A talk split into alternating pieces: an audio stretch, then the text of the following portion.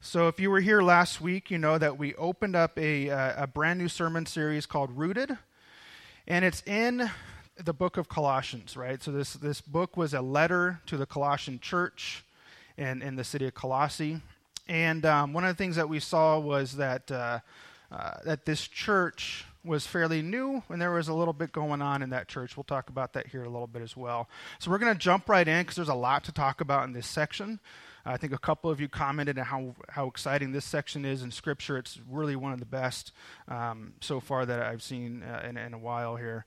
Um, so we're going to be in, in, in 15 through 23. So, chapter 1, book of Colossians, verses 15 through 23. So, if you're there already, great. Um, hang on to that. Put your, uh, your marker in there. Um, you know, get it ready on your devices, however you're doing that. One of the things that I was thinking about this week as I was studying this passage is that there's always events, a series of events, people that kind of shape and, and kind of point your, your life in a certain direction. Right? So I think there's there's definitely some things that leave a, a very lasting impact on your life. And in some cases it's life changing. One of the things that I can think of in our life was was way back in 2009 or 2009 2009, Natalie and I picked up and we, we left our little apartment in Redondo Beach and came to Tucson. And uh, it was not something that was planned. We didn't really know what the future was going to hold. You know, but what, what we ended up seeing here is, is not only that, that we, we, we planted our roots, so to speak, no pun intended, but what we did see is we didn't know what the future was going to hold. But since then, Natalie was baptized. We, we had both of our beautiful daughters here. We, we, root, we, we found our home church right here at Thornydale Family Church. I was an ordained, I got ordained as a minister, right? Crazy thought. Definitely not something we were thinking about in 2009. So these were life changing moments and events in our lives. But really, none of that can compare in my own personal life to when I started my relationship with Jesus back in 1998. So in 1998, that's when I became a Christian, and, and now that, that's, that's probably the, the, the most impactful, and it is the most impactful thing that's happened to me in my personal life. And it's such an, an interesting thing, if you, if you look at the scriptures, we, we see is that when somebody repents, and when somebody rejoices and follows the Lord, even the angels rejoice. And you'll see that in the scriptures, Luke 15:10. So more than that, but even even that impact in my life, there's even a bigger event as we all know, right? So, so this event was when the man Jesus came, right? That person, Jesus, impacted all of history as we know it. And so we're gonna we're gonna read about him today in this passage. We're gonna read about Jesus in this passage today. Um, in my studies, I came I came across a few uh, overviews and summaries, and I really like this one that I came across this week. Paul's goal in this passage is to give the Colossian church an accurate picture of who Jesus is and what he accomplished on the cross, and to encourage them to remain faithful to Jesus in spite of the pressures they are facing. I think that was a pretty good summary of that. Well, here's what I want you to hear it says it, it gives us an accurate picture of who Jesus is. It gives us an accurate picture of who Jesus is. Paul does this in this section by writing basically like a poem. And this poem is sometimes referred to as, and it's actually compared to the Christ hymn that we see in Philippians chapter 2. And there are some writers who call this the Colossians hymn. So this poem reminds the Colossian church, and what's even more beautiful is it reminds us today too, that the impact and of the impact of the, of the sacrifice of Jesus and what that has on our lives even today. So I came across some really interesting commentaries and notes. There's so many resources out there available. One of them, uh, again, I, like I stated a moment ago, identified this as a Colossian hymn. Here's kind of some summaries of what I uh, ran, ran across over the course of the week. The Christ hymn is probably one of the most important passages that we'll find in this book. It's filled with the proper identification of Christ in relation to God, creation, and his church. This hymn itself is really, it's only six verses, verses 15 through 20. But what we'll see, and what we'll see in it, is what it means to believe in the one who is 100% God and 100% man. And what we see in this belief also gives us that assurance of our salvation. And then finally, what we see in this, this passage is that it summarizes the entire Bible from, rec- from creation to rec- uh, reconciliation. It summarizes this entire scripture, these two ends of our history. So I'm going to do a little bit something today out of order. I'm going to give you the, the main idea right away. Um, and I want you to think about that main idea as we go through the passage and we go through all of the uh, fill in the blanks that you see in front of you today in your, uh, in your Bible outline. Uh, so here's, here's our main idea today To be rooted in God the Son, who is Jesus, I must put him as the head of all things. That word all is pretty darn important. That word all translated means all. Okay, so to be rooted in God the Son, I must put him as head of all things. So, with this in mind, let's go ahead and read our passage this morning Colossians 1, starting in verse 15. He is the image of the invisible God, the firstborn of all creation. For by him all things were created, in heaven and on earth, visible and invisible whether thrones or dominions or rulers or authorities, all things were created through him and for him. And he is before all things, and in him all things hold together.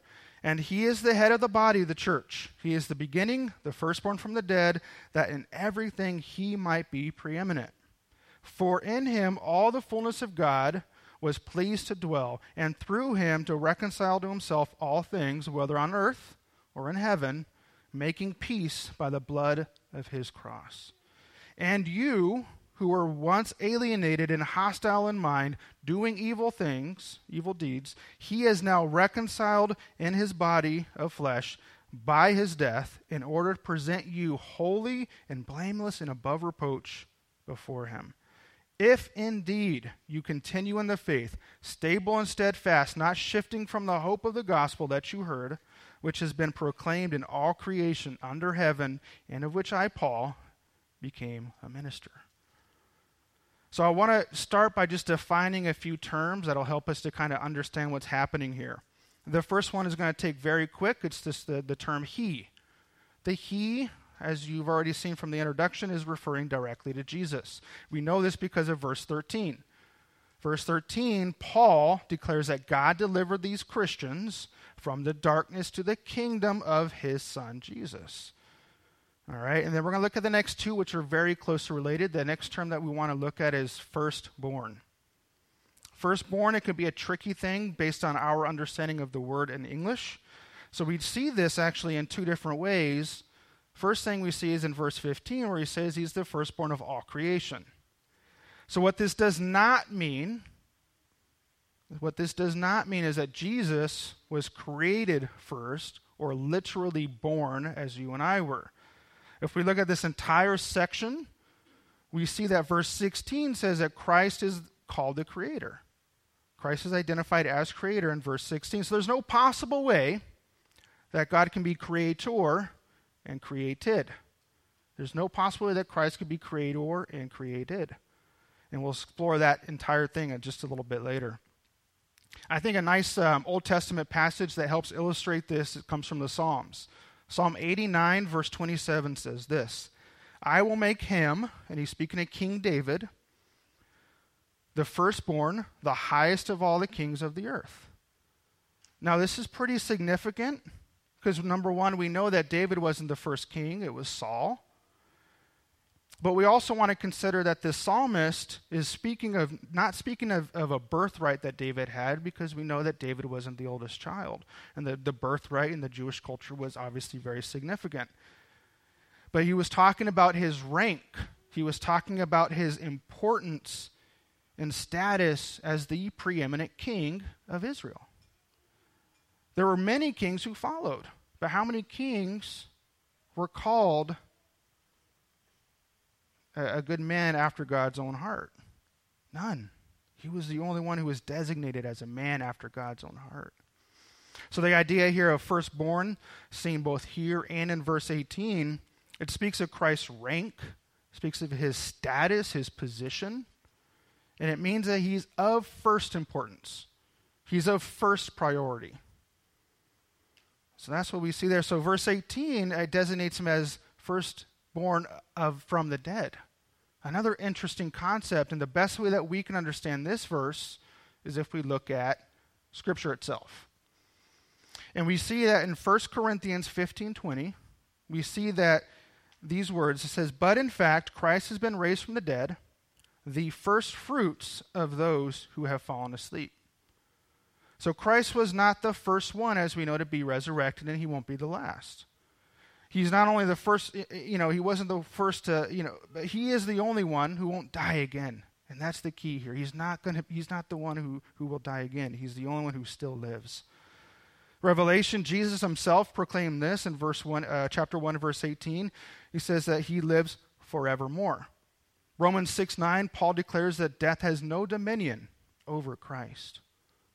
He still lives. You see, Christ's resurrection is the of the highest rank, of the highest importance. And that's why he says it here.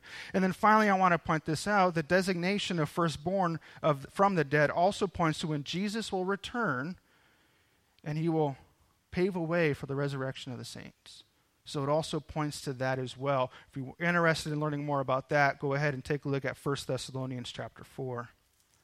So this word, this word really illustrates, and this is your next fill in the blank, that Christ is preeminent over all things. Preeminent really here describes and summarizes what we just saw here in the firstborn. It declares Jesus as first, as primary, as head. And then finally, the word if. This word if is a big, big, big word, right? And there's a lot of confusion that's found at the very beginning of verse 23. And the word here is actually better translated since. And the reason for this is because it's what we call a first class condition. And it, what that means is basically it's a statement of fact, it's a statement of assumption of fact. Right? So this verse is not teaching us that one can lose their salvation. I wanted to put this quote out here. Warren Wiersbe says that Paul was saying if you're truly saved and you're built on this solid foundation, Jesus Christ, then you will continue in the faith and nothing will move you. That's kind of what he's saying there. And he says, You have heard the gospel, you have trusted Jesus, and he has saved you. We talked about this a little bit last week, if you recall. We talked about this idea of Christians bearing fruit as a proof of our salvation. So he's basically saying this to the church. Number one, Jesus is preeminent. And because of that, look what he has offered for us free of charge. So don't walk away from the faith. Don't walk away from Jesus. Be obedient as a response to him and continue right? Don't don't draw away from that. Just as a quick reminder, a main idea, just so you can kind of make sure that that's front of mind, it, it again is to be rooted in the Son of God or God the Son. I must put Him as the head of all things. So I want to kind of talk through that a little bit. We want to put him in, uh, as head of all things. What does this passage tell us about Jesus and what is he the head of? First thing we see there in verses 15 through 17, he is head of all creation. All creation. If you really look at this passage, it's closely aligned with what we read in the creation account in Genesis chapter 1. It's very closely aligned there. We see that in its very simplest form that God is creator of all things. And think about this passage alone, how many times Paul references all things or everything in that Christ Him alone, verses 15 through 20, it's mentioned six different times. If you think about that in the Hebrew, that means it's pretty darn important. That's an emphasis. We even, we even have that in the English. So, in this, uh, again, we see that in verse 23, he also mentions all of creation. So, he mentions it several times in this short passage. So, Christ's role was that number one, he created all things. He created all things that were visible and invisible. He created all things that were under the thrones or dominions or rulers or authorities. And then Paul, just to again bring the emphasis back, he says, again, all things. Think about this idea of all things, and we'll see this in a few weeks. This also included angels, right? And the reason that's important, you'll see when we get to Colossians 2:18, Paul immediately says, and he warns about angel worship. Now, if that sounds familiar to you, that means you've been listening for several months back when we were in the book of Hebrews, when we opened up that series, that was one of the first things the writer of Hebrews talked about. You remember that? He talked about this idea that God or Jesus is superior to even the angels. So there's a lot of consistency that we see there. So Paul's making it incredibly clear God's the Son, God the Son is the creator. And he was there in the beginning. All right, I don't want you to take my word for it. Let's take a look at Scripture again. John 1 is a very familiar passage to us. Let's take a look at verses 1 through 3 to see what that says. Verse 1 of John 1 says, In the beginning was the Word, Word was with God, and the Word was God. He was in the beginning with God, and all things were made through him, and without him was not anything made that was made. A little bit later in verse 14, we see these words And the Word became flesh and dwelt among us, and we have seen his glory, glory as of the Son of, uh, from the Father, full of grace and truth. And if you read more into that chapter, verse 15 identifies this word as Jesus, the one that John was preaching about, the one that John paved the way for. So when we read that passage alongside of, of this current passage, uh, 15 and, and 16 of Colossians 1, we see that not only God or Christ has been with God from the beginning, he is also the image, and we talked about that with the kids just a few minutes ago. He's the image of the invisible God. This idea of image, it literally means a copy or even a prototype. You know, this prototype is basically it's the it's the original form in which the image is drawn. That's what that word prototype means. Hebrews 1, verse 3, again, it confirms this. Hebrews 1, verse 3 says, He is the radiance of the glory of God and the exact imprint of His nature. And He upholds the universe by the word of His power. The exact imprint. So that word um, by, by, in the ESV at the beginning of verse 16 also can mean in. So when you put that together, you can actually see that in this, this section, we see that creation exists in Christ, through Christ, and for Christ. You see, creation introduces us to God. And see Romans 1:20 for an understanding of that. Because God's creator, that means that he is the authority. All things belong to him. Understanding creation helps us to understand his lordship and it helps us to be submissive to Him. And if we serve Almighty God, such as the one who created all things, then we know that He is also the God who redeems. And that redemption is manifested in this next point, in this next area that He's the, the head of, and that's the church. We saw that at the very beginning of verse 18. We won't talk about the whole thing because we talked about preeminence, we talked about firstborn already. But the beginning part of verse 18 says that he is the head of the body, the church. So, so the Greek word of, of head, it doesn't only just refer to the source or the origin, but it also refers to the leader and the ruler. So, this is to say that the worldwide church, the universal church, belongs to Christ and therefore under Christ. So for Christians, that means if, the, if Christ is the head of the church, that means no person, no denomination, no organization has dominion over his people. This is to say that the final authority comes from the inspired word of God, 2 Timothy 3:16, and the living and active word of God, Hebrews 4:12.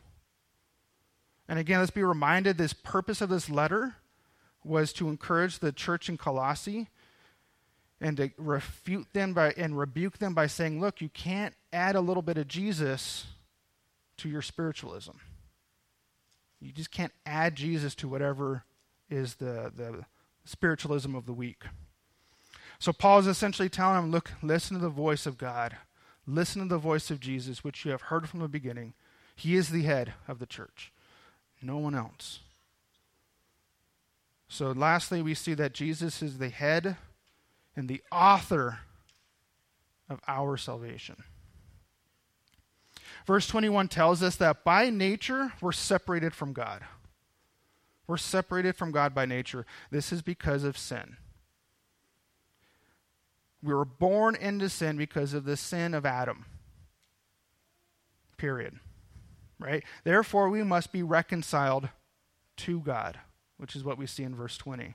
This means that we need to be changed from one state to another. That's what that word reconciliation. We need to be changed from one state to another. And that's only through the work of Jesus on the cross.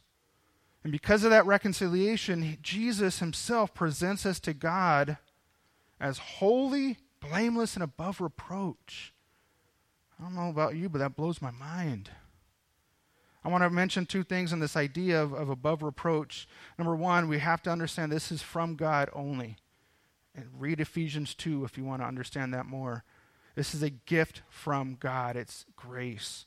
Second thing we see here about uh, above reproach, um, I, I, ran across this quote from Tim Challies. He, he, he defined the term above reproach as a legal word that indicates a kind of innocence in the eyes of the law. It means that nobody can legitimately rebuke you or make any charges against you that will stick. They may accuse you, but your conduct will eventually acquit you by proving you blameless. Several years back, I studied the book of First John. Chapter 2, the Apostle John is speaking about this idea of, of, of, of Christ being our advocate. And one of the terms that's used in that, um, that chapter is a, is a term that I'm sure each and every one of us uses every single day. It's propitiation. Right? it's a fascinating word. And one of the things that came up in my studies of, of that word and this idea in, in, in 1 John 2, um, somebody had painted this picture of, of John saying, Look, Jesus standing before the God the judge as our defense lawyer. And he's proclaiming before God the judge us as holy and blameless and above reproach.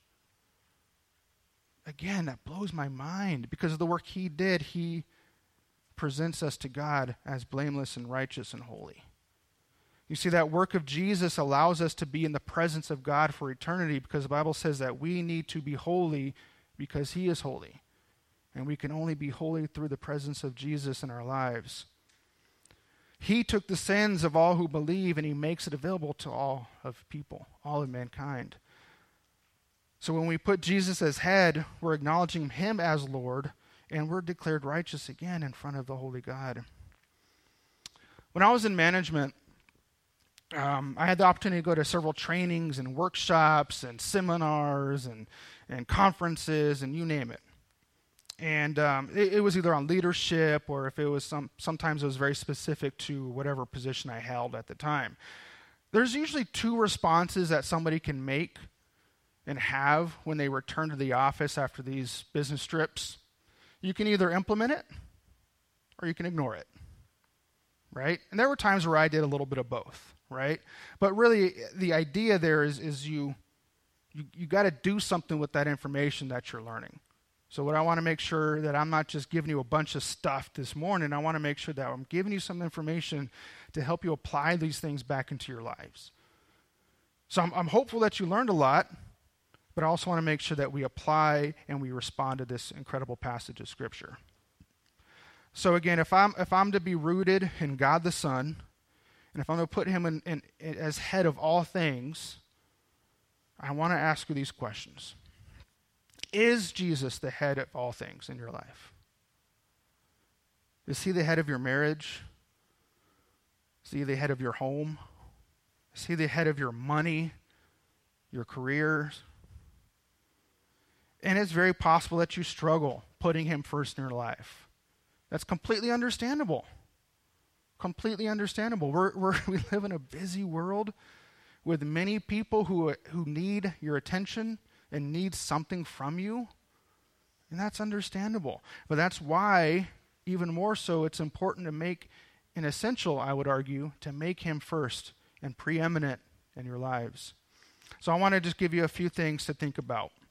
And here are some ways that we can put Him first in our lives.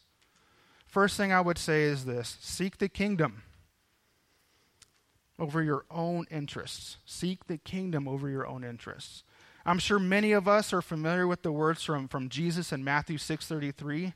Seek first the kingdom of God and all his righteousness, and these things will be added to you. I love that verse. And I think here, one of the things that came to mind, I think the, the great Bible scholar, theologian Pat Damiani said these words. He says, What we worry about the most is where we trust God the least. What we worry about the most is where we trust God the least. And that's why it's important to have a kingdom mindset, a heavenly mindset. Second thing is this live to please Jesus. Think about that. We talked about this a little bit last week. We talked about this idea that, that we are to be holy because God is holy. We talked about this idea that producing good works shows others who we are and who we identify with in Jesus. And that's in response to his good work. And I, I want to encourage you and remind you that obedience is a mark of our faith. Obedience is a mark of our faith. And the last thing I want to talk through real quickly is that we ought to listen to the word instead of the world. Listen to the word instead of the world. I'll be the first to admit it's easy to say it out loud. It's a little bit harder to implement it in your lives. There's so much information out there, isn't there? There's so many voices. There's so many people giving you information. So how do we know it's true? How do we understand what the truth is versus what the, the lies are? And just as we talked about again last week, we do this by making God's word primary in our lives. We do this by making God's pri- word primary in our lives. Hopefully, that sounds familiar if you were listening last week. I want to point out a, a, something that Jesus wrote and, and spoke. Uh, this comes from John chapter 8, verse 47. Uh, what, what Jesus is doing here and what John's recording here is that Jesus is speaking to these religious leaders right? And he's rebuking them for not doing what the Word of God, what their scriptures were teaching them to do. So he gives them these words in verse 47 Whoever is of God hears the words of God. The reason why you don't hear them is that because you are not of God. Jesus is reminding us even today that, that we hear God through his word, not through the world. So when we make Jesus the head of our lives, we will hear his voice and we will hear the truth. I'm going to leave you one last word of encouragement. Friends, brothers, sisters, make Jesus the head of your life. Let's pray. Father, again, it is easy to say to make you head of our lives. It is easy to think about these things. It's easy to, to say, Yes, I agree. This is a great word. Help us to implement it. Help us to do it. Help us to understand um, from you how this is possible. Help us to fully surrender to you so that it is possible. And if there's anybody here today struggling, Father, I just pray for them specifically and ask God that you help them to, to sit and to reflect and to meditate and to pray so that they may become closer to you. That's what we desire. That's what we desire from you, Father. We want to get close to you. Not because it makes us holy or perfect or wonderful, because that's where we want to be in the comforting arms of you, God our Father. And that we recognize, God, and we, we, we admit, God, that that's only possible through the work of your Son, Jesus. And we're grateful for that, Father God. We're so grateful for that. Help us to, to see this active in our lives each and every day, each and every hour, each and every minute, each and every second. And I ask these things, God, in Jesus' name.